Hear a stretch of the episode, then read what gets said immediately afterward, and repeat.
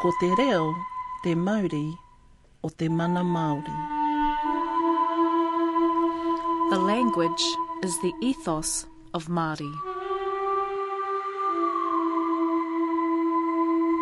Ēnā, hau whā, tēnei te mihi ki a tātou katoa ke te whakarongo koutou ki te reo irirangi o Aotearoa, ko Maraea Rakuraku ahau. And I'm Justine Murray, and you're listening to Radio New Zealand National. And this is Te Ahi Kaa, the Kaupapa Māori program, offering up an exploration of things Māori. Well, this week sure has been a busy one, neha Justine. Ai rā, ko tēnei whakamutunga o te wiki o te reo Māori. Ara, te wiki o te tau ki te kōrero Māori. Yep, and while it's one week of the year where everyone should give the Māori language a go, there's nothing to stop you from doing it every day. One person who has literally helped thousands to do that has been Dr. Katerina Mataira, who earlier this week received this Flash as Language Award. Cathy Dewes, a fellow Te Reo Māori advocate, was at the ceremony alongside a who's who of Māori. There are very few who know the extent of the work that Katerina has done, um, but even then, those few, I believe, don't know the true extent of the work that she does. Despite all the accolades Katerina Mataira has achieved in her lifetime, for her husband, Junior Mataira, it comes down to some simple basics in terms of the legacy they want to leave their immediate whānau. The most central thing of all is our hope that they are going to be good people. And we round off this edition of Te Ahi Kaa with an interview with an old schoolmate of mine, Tane Mete, who along with Taiaroa Royal is pioneering Māori dance performance through their own dance company, Okareka. For the years of, of finding the discipline, we're able to go away now, take that discipline, and create work that suits us. And it seems that our voice um, as Māori artists is really coming alive. And we definitely want to, want to collaborate with many uh, Māori artists in New Zealand. And I think that's the way that we're now being able to give back. Yeah, definitely. Tāne Mete and Taiaroa Royal join us a little later. Koe rāna kaupapa e whai ake nei. That's what's coming up on Te Ahi Kaa. Kei te whakarongo mai rā ki te ahi ka. Ko te mea tuatahi, first up. How's this for commitment? At four months old, Whatitiri Te Wake went to school. Well, kohanga reo, which is like kindy, but school nevertheless. And it was at Te Kohanga Reo o Panguru, that's in Te Tai Tokerau land up north, that he was immersed in Te Reo Māori. Mom, what time? Oh, what? What? How old was I when I started Kohanga? Oh, gosh. Four months? Four months. Oh my gosh, till when? Till five, eh? Four, till four, yeah, till school. Yeah. Honestly, know, in Panguru, there was like, um, there was a kohanga, like where we live, Yeah. in Waiho. There was about six kohanga just in Panguru. Six kohanga. Kohanga in this one tiny community. That's when heaps of people used to live here. But then everybody started migrating to get to find mahi, to get all that sort of stuff. Yeah, the whole drift towards Auckland, eh? Yeah, And the big migration. You did mention that you went to Kohanga Reo from the age of four months to five years old. How was it? I mean, uh, it's obviously a young age to remember, but you know, if you can sort of uh, remember back to that stage, how was going to Kohanga Reo important to you? How did it affect your um, your eventual education? Well, I think it, it, it played a big role in in what was to become my future, my education at secondary or at primary, intermediate, and at secondary school as well. Because not only do you learn the the um, you know the fundamentals of actually how to hold a pen, how to, how to draw a shape, how to recognise a number, but not only did you know how to learn how to do that, but you also learned how to do that in Te Reo Māori, to know that that was not only number one, it was tahi as well.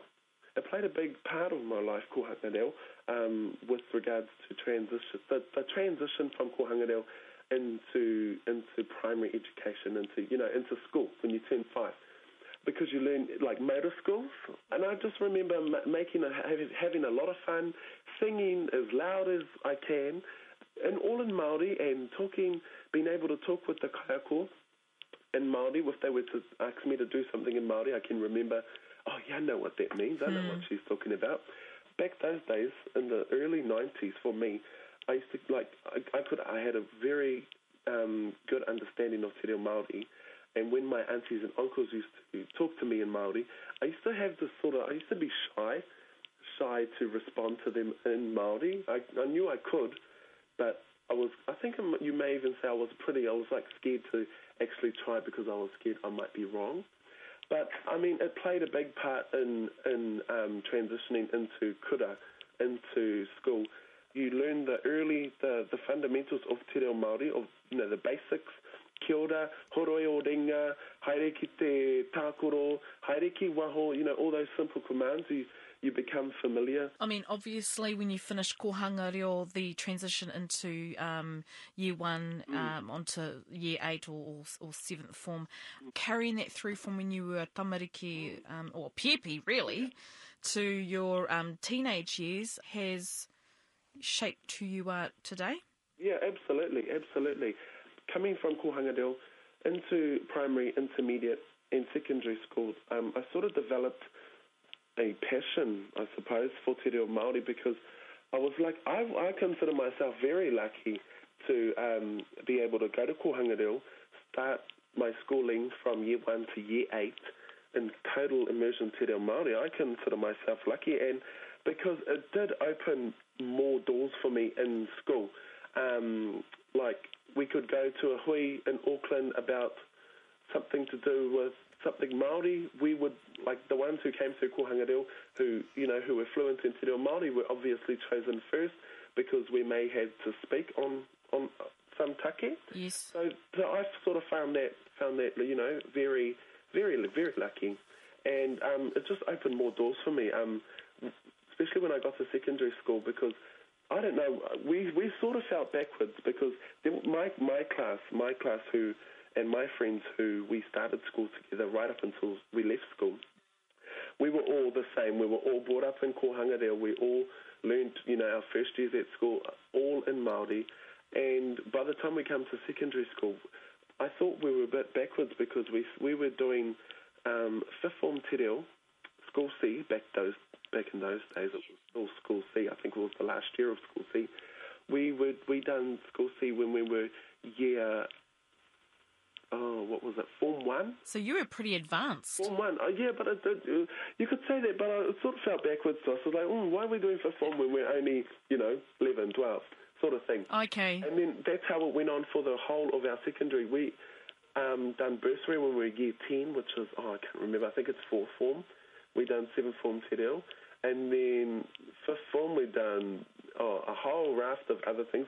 We done university papers at school through Te Whare Wānanga o Waikato, Te Reo papers through them. So it gave us more opportunities because we had um, we had quite a firm grasp on Te Reo Māori. So we got to do these things. We got to actually sit university papers at school. So that was pretty cool. That was exciting.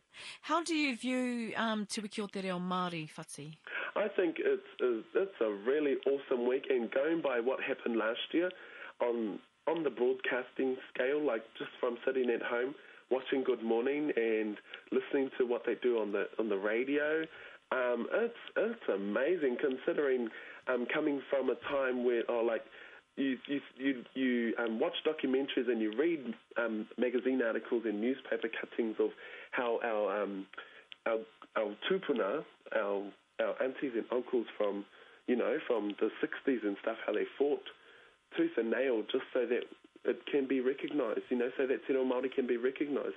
Coming from like that time, looking at that time to now, oh, it's just it's just a huge it's a huge difference like nowadays, and I think it's really awesome for our kids, like for especially our PP, our kids who are still at school, who actually see Te Reo Māori being appreciated by Pākehā on national television, on on radio. It's just it, you know it, Te Wiki o Te Reo Māori makes learning Te Reo Māori it seem really awesome. It's it's it's what everybody's doing these days. So I know I'm like one of many who say this, but um, we are to try and make it, you know, every day, not just one week. Not just one week. Yeah. Yes. Be it Te Tau o Te Reo Māori, you know, the, our lifetime of Te Reo Māori. We need to try and make it so that what happens in Te Reo te wiki o te reo Māori happens all year, all year round.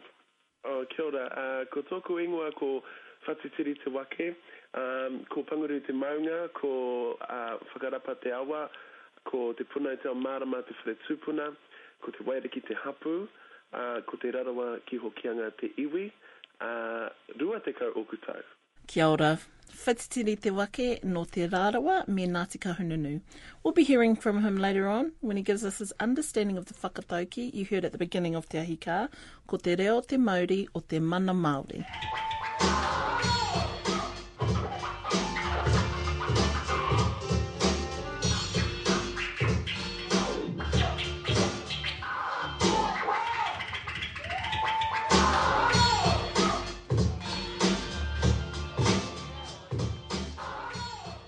This week, a presentation was made by international NGO, non-government organisation, LinguaPax, to Ngāti Porou Katerina Te Heikoko Mataira. For her outstanding contribution to linguistic diversity and multilingual education. which basically means she was honoured for her lifetime contribution to Te Reo Māori, which when you look at it is pretty impressive.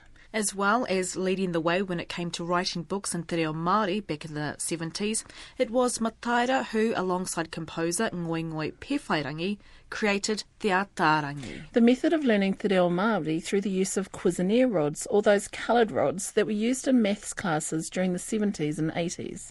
And Te Atarangi by far continues to be one of the most popular ways of learning Te Reo Māori, kickstarting many a Māori and non-Māori on that language path.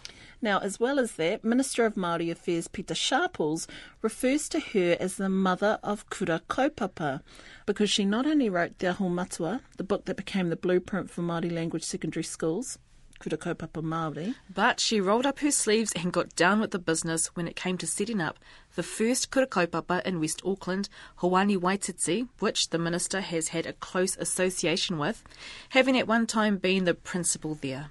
At the award ceremony held in Parliament this week, Kathy Dews, principal of one of the other kura kaupapa in the country, Te kura kaupapa Māori Oro Roamata, spoke with Ana Tapiata about the status of te reo Māori in this country and how despite the efforts of pioneers like Katarina Mataira, we still have some way to go.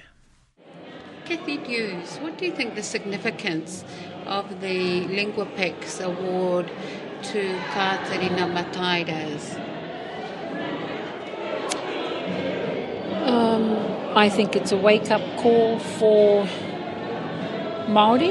It's a wake up call for Aotearoa uh, that an international organisation from overseas should come and honour um, our kuia who has worked so hard in order that our language, our culture, and our values um, be revitalised.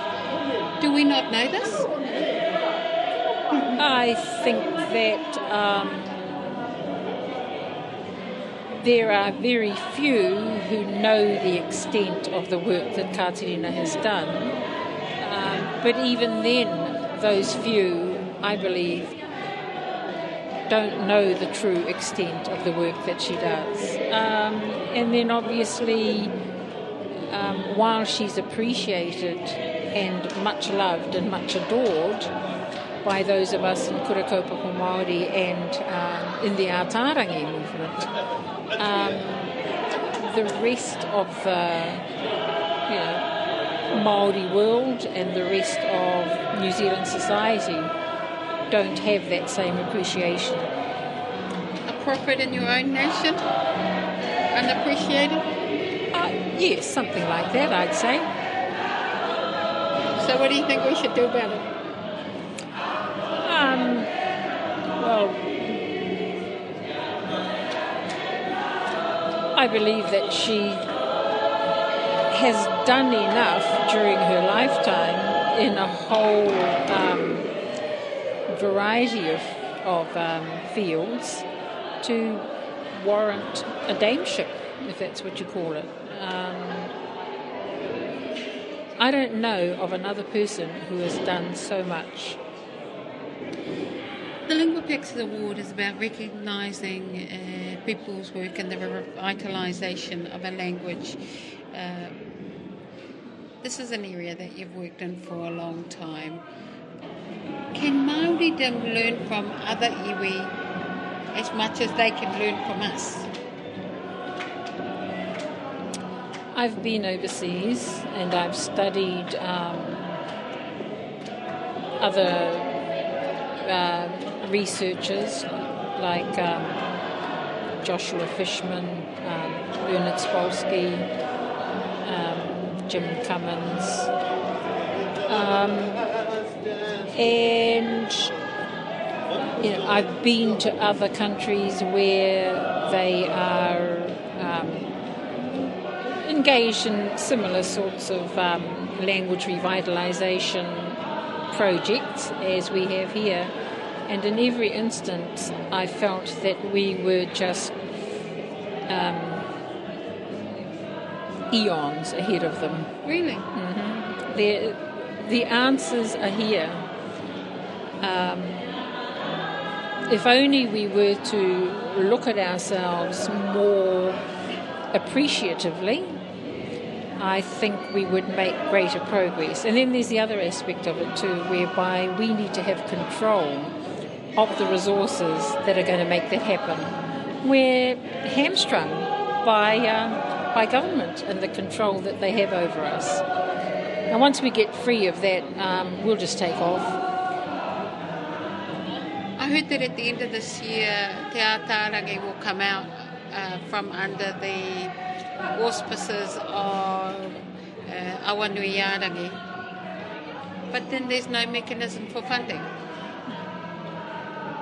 What position does that leave Te Atarangi in? Um, well, that's a good example of the um, the power that the government has over us, and that should not be.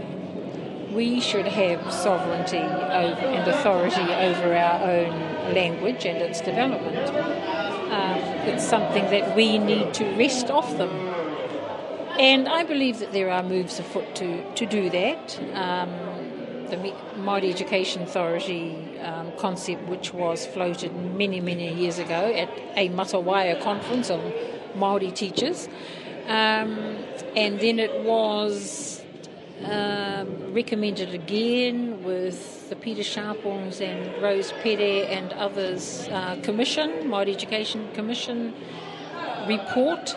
Um, and then Kura Kaupapa Māori have certainly been recommending that we need to have our own authority, our own uh, resource, um, which we have total control over. So uh, I believe too that the Māori Party has a proposition for a minister of Māori education. Now, uh, I don't know if this is public yet. Uh, has it already been made public? Anyway, um, it, it, it, makes good sense. Our own Minister of Māori Education um, with our own pūtea. And um, the same goes again to for the Māori Language Commission. It's another government agency which is um, constrained by government policy. Um, so we need to break away from that as well. Do you think that um, iwi runanga will pick this up? Um, I'm actually of the view that we all pay taxes, so we have a right to that, uh, to those funds. Uh, we shouldn't have to fund it ourselves out of our own pockets. So, um, as has been proposed, that Runanga should come to the party with their, you know, whatever size their um, settlement packages are. Um, I don't believe that that should happen. Uh, we pay taxes, we should have a proportionate amount of um, the tax that the government receives. Final thoughts? Um, just to emphasise that Katerina's work is not just about language revitalisation, it's about reclaiming a spirituality which Maori have all but lost. I don't know that we truly understand what mana atua is, and our whakapapa, which clearly shows descent and um, possession of ira atua, is not understood and is definitely not utilised. We can use that ira atua to change our world. Kia ora. Kia ora, Cathy Dewes, the principal of Te Kura Kaupapa Māori o Ruamata in Rotorua, talking with Ana Tapiata at the Lingua Pax Award ceremony held at Parliament earlier this week.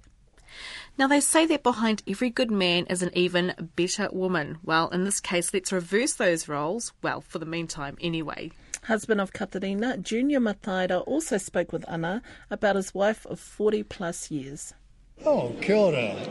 I'm uh, Junior Teratu Karepa, and I used to say a whole lot of my grandfather's name as well, Mataira, uh, when teachers used to say to me, I can't call you Junior. And I'd say, well, you try, Mātinga Tukareaho, Teratu Karepa. And they'd say, Junior will do. Why are you in Wellington, Junior? Uh, we're in Wellington as a family to support uh, uh, Te Koko's most recent achievement. That's right, most recent achievements. There have been so many.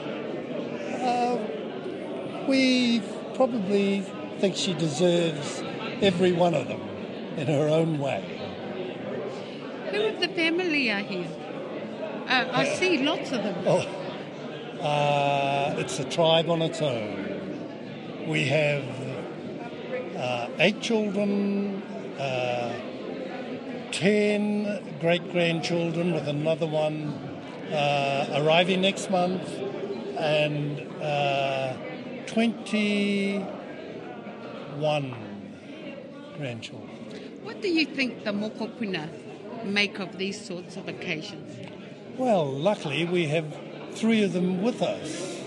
Uh, one is uh, our eldest, our oldest Te Atatu. He's mm, five months, no, seven months old.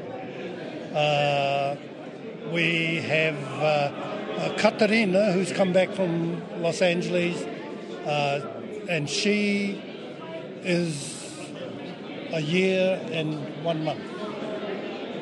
And we have Everson, who told me at the Papa yesterday that he was six years and not five years old. But they will tell us eventually uh, what impressions they had of this affair. Otherwise, uh, you know, we can only speculate. I suspect. What do you, what do you hope that you and Te Hei leave your mokopuna? The most central thing of all is our hope that they are going to be good people. And so, how have you tried to instill that in your, in your children and your mokopuna? Because it doesn't just happen. I guess it's a matter of showing them that you love them, uh, encouraging their parents and their cousins and siblings to look at them in that way as well. And, uh, and it happens. Any other thing you'd like to say at this time at the Papa? I guess if, if in the end they achieve as much as their grandmother, Te Hei Koko, then I would be delighted. And I suspect if they achieve as much as you did, she would be. Thank you. Kia ora, Junior Mataira, husband of Katerina Mataira. More details about the Lingua Pax Award and Katerina Mataira can be found at our website radionz.co.nz forward slash Te Ahi Kaa. ahika ahika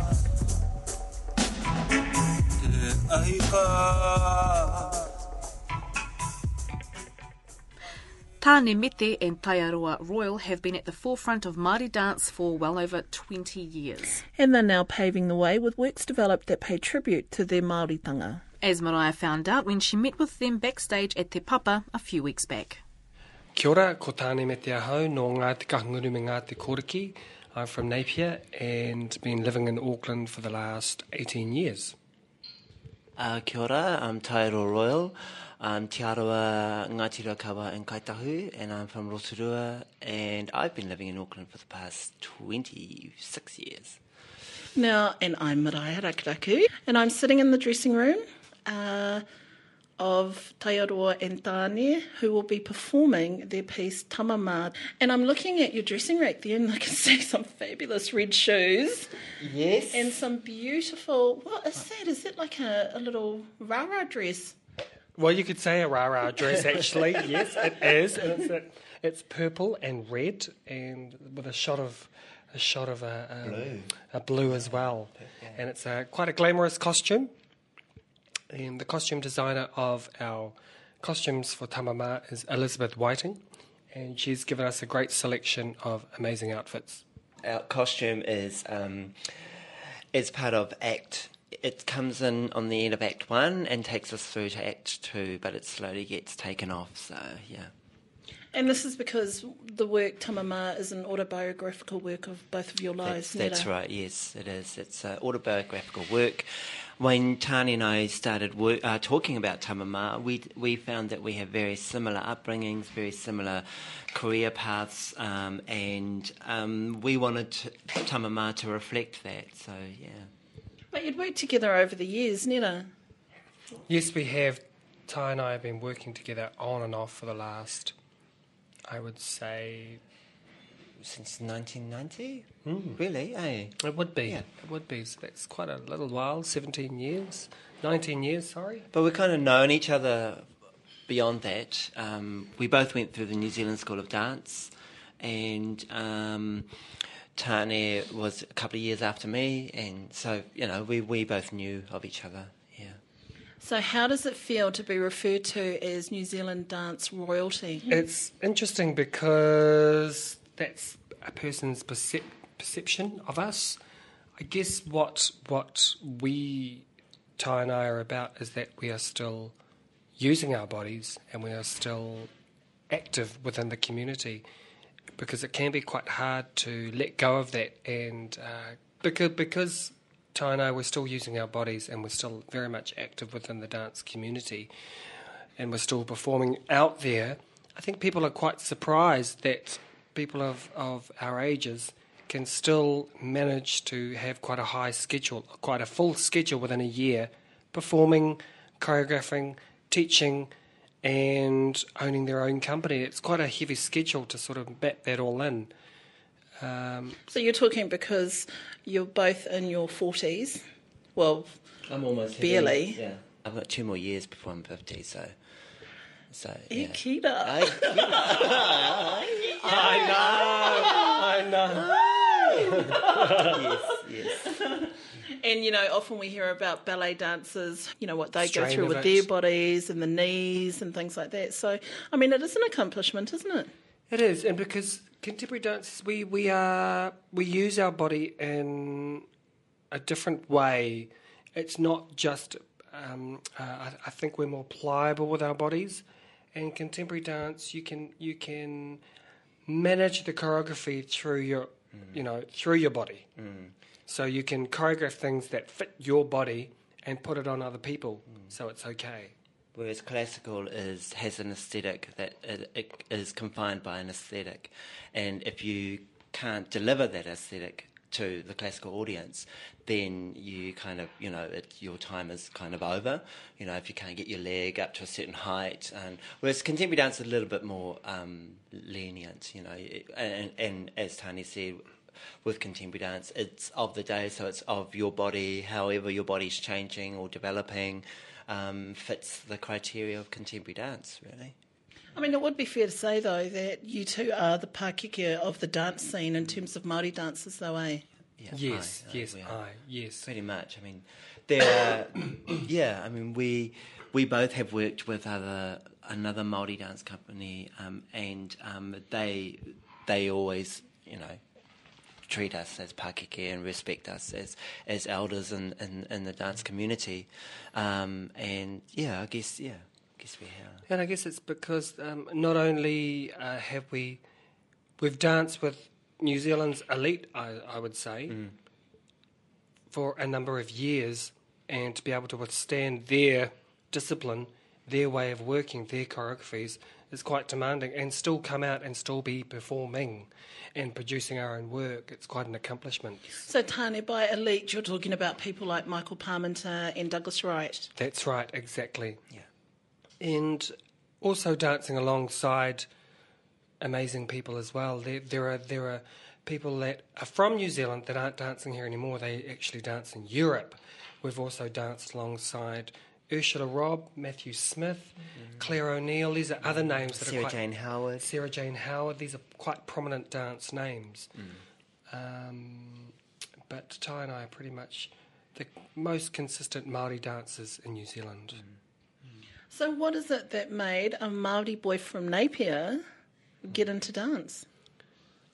Because you know it's not the usual. It's not the usual coming from Napier, and my background didn't steer towards dance. It steered You were brought up towards. in Maraenui near. I was brought up in Maraenui, and it steered more towards being involved in gangs and being involved in criminal activity. So I knew from a, a, a very early age that I was different, and I liked the creative arts, and I always liked to draw. So my my interests laid somewhere else, and so how I got interested is I, um, the TV program Fame was a big Yeah, it was. was a big, big thing for me, and I wanted to be like Leroy, and I wanted to wear the same kind of clothes, and I wanted to dance, but I had no formal training.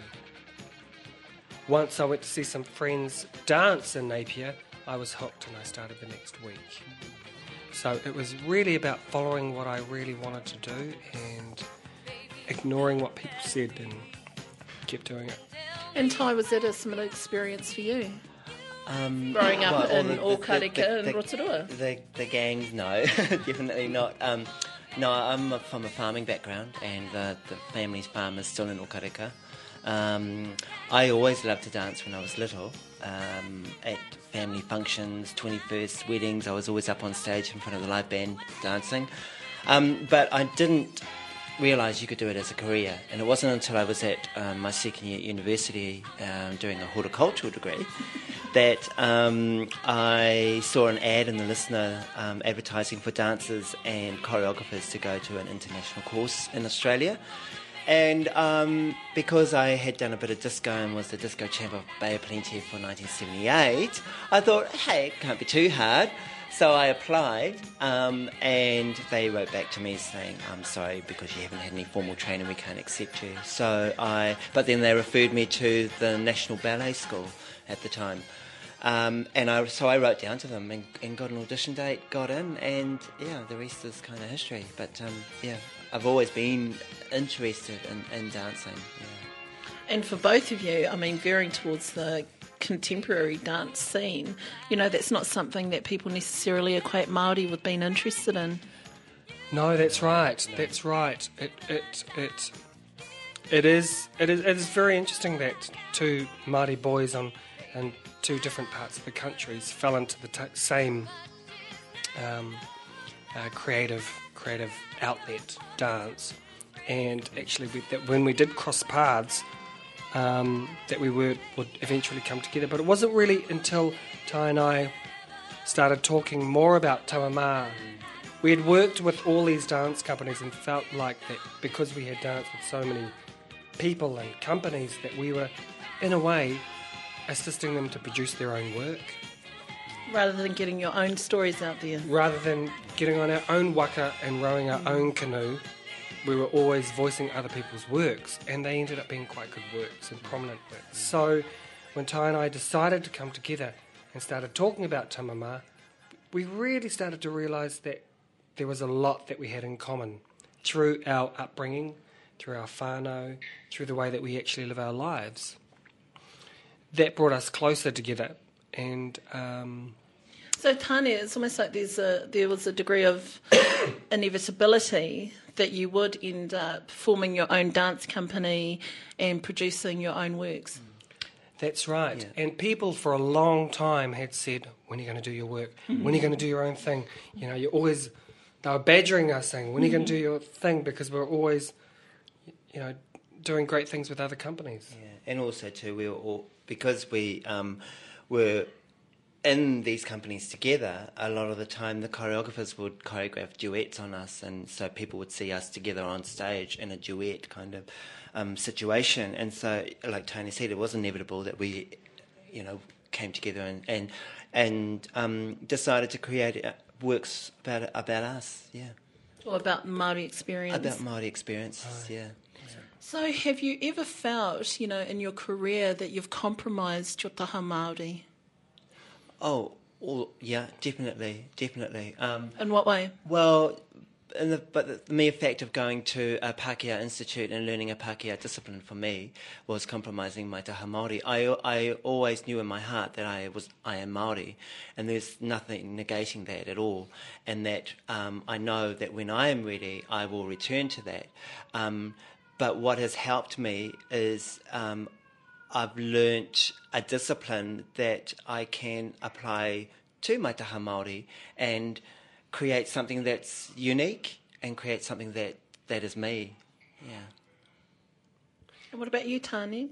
I guess that yes, it it, it, it um, for me this the same idea. I had to step away from my whānau, from the marae, from the taha Māori in a way, to find a voice, find a path in dance to actually get in there.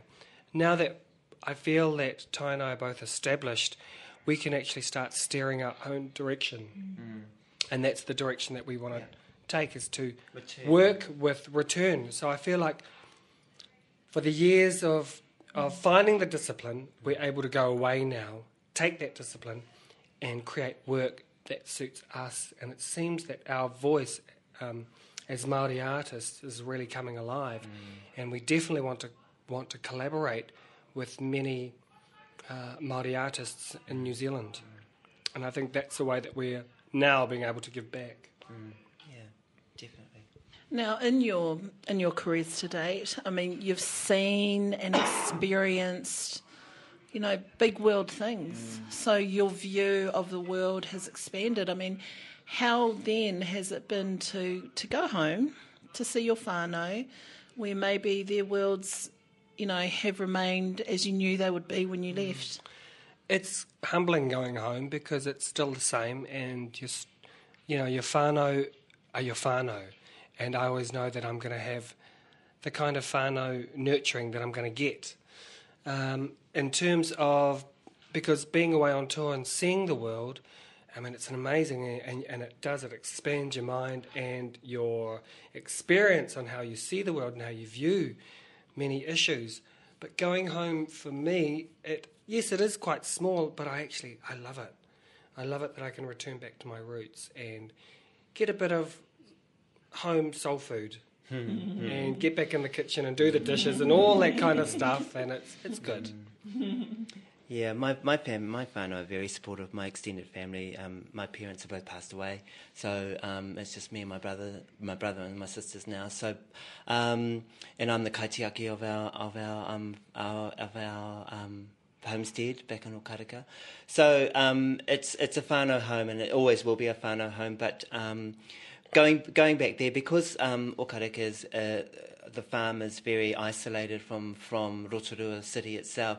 It's my little haven. It's where I go back and rejuvenate and um, recuperate and and go away from from the rest of the world and you know put my hands in the soil and um, and just reconnect with, with the land really um, and and the and the lake, the lake, the land. Um, the farm, the homestead, and Mount Tarawera are my kind of rocks yeah, that's where I go. That's where I go to to um, yeah, be sane.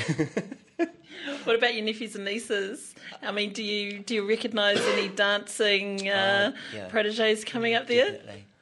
I s- Actually, and and yeah, I do. I do have a couple of couple of nieces and nephews who have got more on the musical side, not necessarily the dance, but more on the music. They they like, and even my own son, he likes editing and and cutting his own music, and I think that's brilliant. Yeah. I've got um, grand nephews. It's in, it's skipped a generation for me.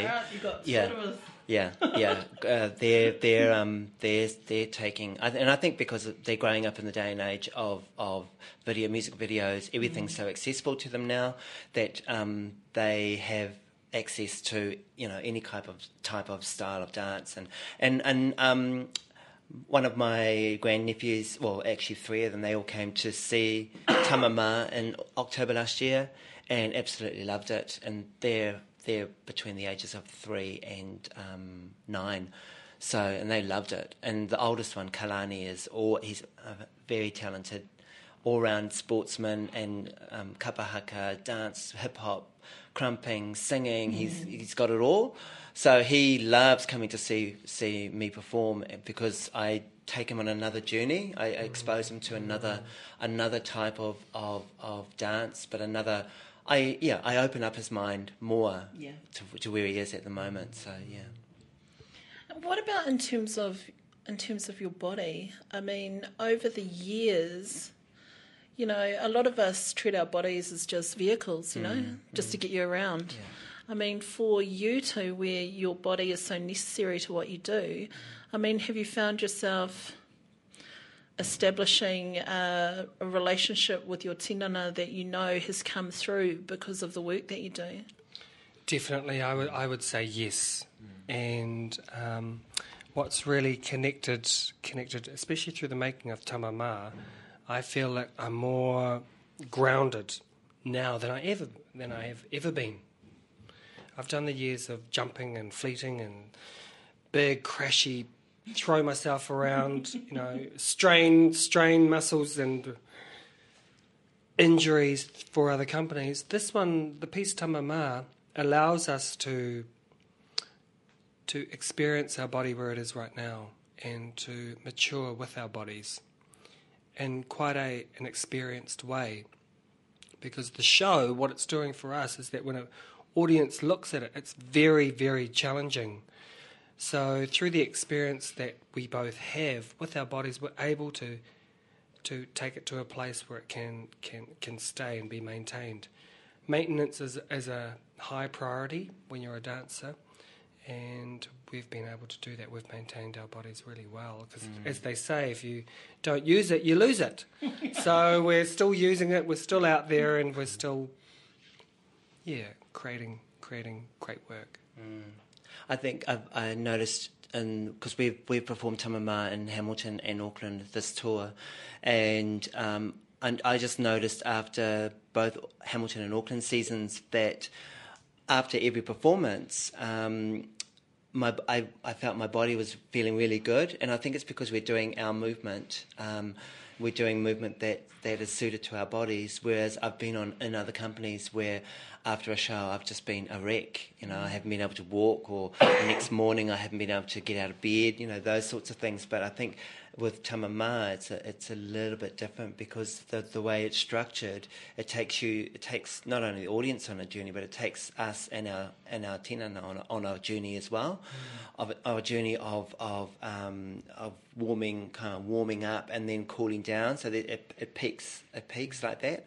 Um, but personally, I, I, I, I like to throw myself around, and um, and I think um, yeah, 'cause, I mean, you know, I've, I've come from a gymnastic background, so uh, you know, I kind of like being thrown around. Yeah.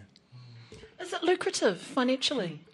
Is it lucrative? Mm, No. You have to love. No, it's not. I can definitely say no. Um, but we have to love what we do in order to sus- to to want to hang on in there.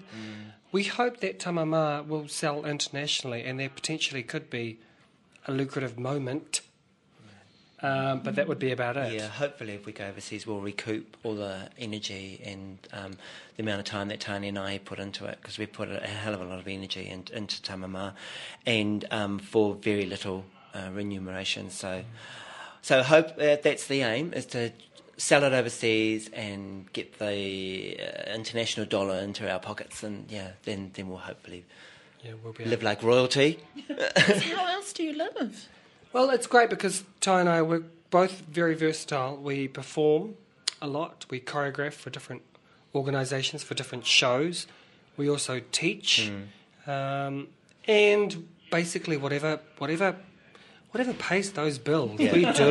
Yeah, yeah. Basically. Yeah, Th- that's what Tane said before. We're having to juggle all of these, um, all of these balls up in the air to, in order for us to get Tamama on the road, get Okareka established, pay our bills, make earn a living to pay our bills. We have to basically do all, have about three or four jobs on the go in order to survive. And um, the aim is to be supported f- through Okareka Dance Company, um, and that hopefully will happen very soon. Yeah. So, as teachers, are you recognising uh, is there a strain of Maori dance practitioners coming through? There is, and there are. There are. There's another great dance company called Atamira Collective, and they've, it's a great organisation. They've got great choreographers, dancers, and there's an influx of of Māori dancers coming through. I was just talking to a teacher at the New Zealand School of Dance today, Helen Winchester, and she said they've got three Māori girls mm-hmm. that, that are in the school. For Māori women to actually come through dance is it's a great thing mm-hmm. because they're very rare. I mean, because as a wahine Māori, I, I, um, you know, growing up, it was the thing around modesty, mm, around covering your tinana, you know, and mm-hmm. All, all of us, all my cousins, we all wore baggy clothes, you know, and you only really got comfortable with your body. Maybe last year. no. no, but you know, Yeah. yes, that's so true. Uh, it, it is, and it's it's. I think it's a Pacific, it's a Maori and Pacific Island thing as as well, a Polynesian women. thing as well, Mm, with, for the women. particularly with because women. there are there you have to be very open minded to be a dancer and you have to be ready for everything so and there are cultures that that would feel a bit sensitive towards uh, you know the crotch area yeah. the groin and in between the legs Yeah. there are positions where or it's it's there are positions where it's it's compromised it's funny though, eh? Because then you think how much of that is colonised thinking. A lot. A lot. A lot of it is. Yeah, a, lot, of it's kind. Um, yeah. Yeah, definitely. I think um, I worked with um, Maui, uh, One Man Against Gods, and uh, there was definitely, you know, it, it is in in in Maori kaupapa. It's it's not, um, you know, it's it's kind of not not. I mean, there are there are um, tikanga that are uh, that have the women very sacred, which is which is you know uh, true. It's it's it's um, vital because they are the uh, whare tangata. Um, so they are they are brought up you know to be very very sacred. But but that whole um, I think I think in Maori and, and Pacific cultures, the whole um, man woman thing is is um, celebrated, you know, and I think it is colonisation that has kind of gone. Oh no, you can't you can't show that. You can't got to cover up your bodies, and you know, whereas you know in the Pacific Islands, the women used to go topless and you know be really um, proud of their bodies. But it wasn't until the white man came along and said, "Oh no, you can't do that. You got to cover I agree up." with all of that yes So, have you ever found yourself um, really pushing at that? Well, I mean, in a lot of the companies that Tane and I have worked with, we've been naked or semi-naked, and we've always, um, as as far as men are we're concerned, um, we've always been fine with that. Um, I I have not been in a production where I have had any wahine um, naked um, in in the show, but um, I think it, it really it's a it's a pers- personal thing for the individual, and if they feel it is pertinent to the work, um, then I think it, it's appropriate. But I've never been in a work where um, wahine have been compromised at all. Now, is this a stereotype that people just make that dancers are all takatapui? That is a stereotype. It is. It's very stereotypical that a lot of male performers, dancers, actors in the industry, performing arts industry, are takatapui. However, that's not true. There are many, there are many um, heterosexual men and women in, in dance and in performing arts. I actually think there was a time there where takatapu were becoming scarce in, in the dance world. It was it was turning into um, a heterosexual um, career. Um, it's only been, I think, in the last maybe three or four, maybe even five years, where um, the population of takatapu has, has increased. But um, I just think um, takatapu are able to express themselves. Um, So it does contribute Oh, to definitely, to definitely. dance. You know, and you're dealing with um, with all kinds of different issues. Like takatapu are very in tune with their feminine and masculine sides, so they they are able to show those sides, especially in a performance. You need to be able to be strong, but also soft, and you know, you need to be able to portray those those um, traits. So yeah. And because being takatapui also, we're also we're marginalised, and there's so many things that we have to push forward of. It's not every time that we can we, we can't we can't take for granted that we can walk anywhere in the world mm. in the street and be accepted. Mm. There are places as we uh, mm. as we like to dress. If we can't go everywhere in the world, we'll be discriminated against. And then as Māori, that's another Yeah, level of double. discrimination. That's another minority as well. And so, being Maori, there's, there's Ty and I ended up in Kentucky, mm-hmm. Cincinnati. in in Cincinnati, Kentucky. Kentucky. Very redneck, mm-hmm. very white, mm-hmm. male, uh, very white dominated area. We were sitting in a barber, and I was getting my hair cut in Kentucky mm. with a very white supremacist uh, community. And we were the only brown faces in, that we saw yeah. in the street everywhere. We were with a friend, so he was able to soften everyone. So he was a local He yoga. was a local, local. yes. So he was able to, you know, we were with him, so that obviously everyone in the barber store, go, oh yeah, they're okay because they're with him. He's a local, we know him, so it was kind, kind of okay. However, Yeah, however, if we yeah. were by ourselves, I think Yeah. it would have been a totally different story. Yeah. But then, I mean, wouldn't it be the same if you took a Pākehā mate back to Exactly. Maraenui? Um, no, no, not ah. be looked at, be looked at differently, but I think if there's a, l- a- there'd be a there'd be a, a little bit more acceptance than the vice Yeah, versa. yeah. I think. Um, possibly because Tikanga Māori would come into play. You know, that's yes. still a visitor. Yes. that's right. Yeah, yeah. That's right. Aye. I also think as takatapu we're, we're unique. So in, in, in that respect that we probably can't go um, to a lot of places. There are places that will just op- um, welcome us with open arms because of um, who we are and what we do. Um, so in that respect, I also think that um, yeah, it's it, it, that's a positive thing about being takatapu is that we we do. Um, I consider us as vehicles for um, you know for telling for telling stories and and portray and communicating with people. Exactly, and the takatapui, that was the gift Mm. that the takatapui have. They were the caregivers Mm. of knowledge, they're caregivers of story and of craft, and so I feel that as far as tikanga goes, we are both continuing that idea. It's not that I put my sexuality first, because I always I know that I'm Māori. That's that that's a given for me. Um, you know, uh, the words that I speak might say my sexuality first. I mean, I don't introduce myself as being Maori first, or if people want to know about me, because to me that's that's an obvious given, really. Uh, however, it, yes, of course, without saying, you know, I, I will, I, I will um, uh, include that I'm Maori first. I would actually say that, um, and then my takatapui. To me, because there are time and places where it is best just to keep clean about things, and of course, the obvious. And I'll introduce myself as Marty, and my personal life is my personal life, so I'll keep that to myself. I mean, the mere fact that the colour of my skin, you know, people saw me in the distance, they would they would see me as Ma- probably as Maori.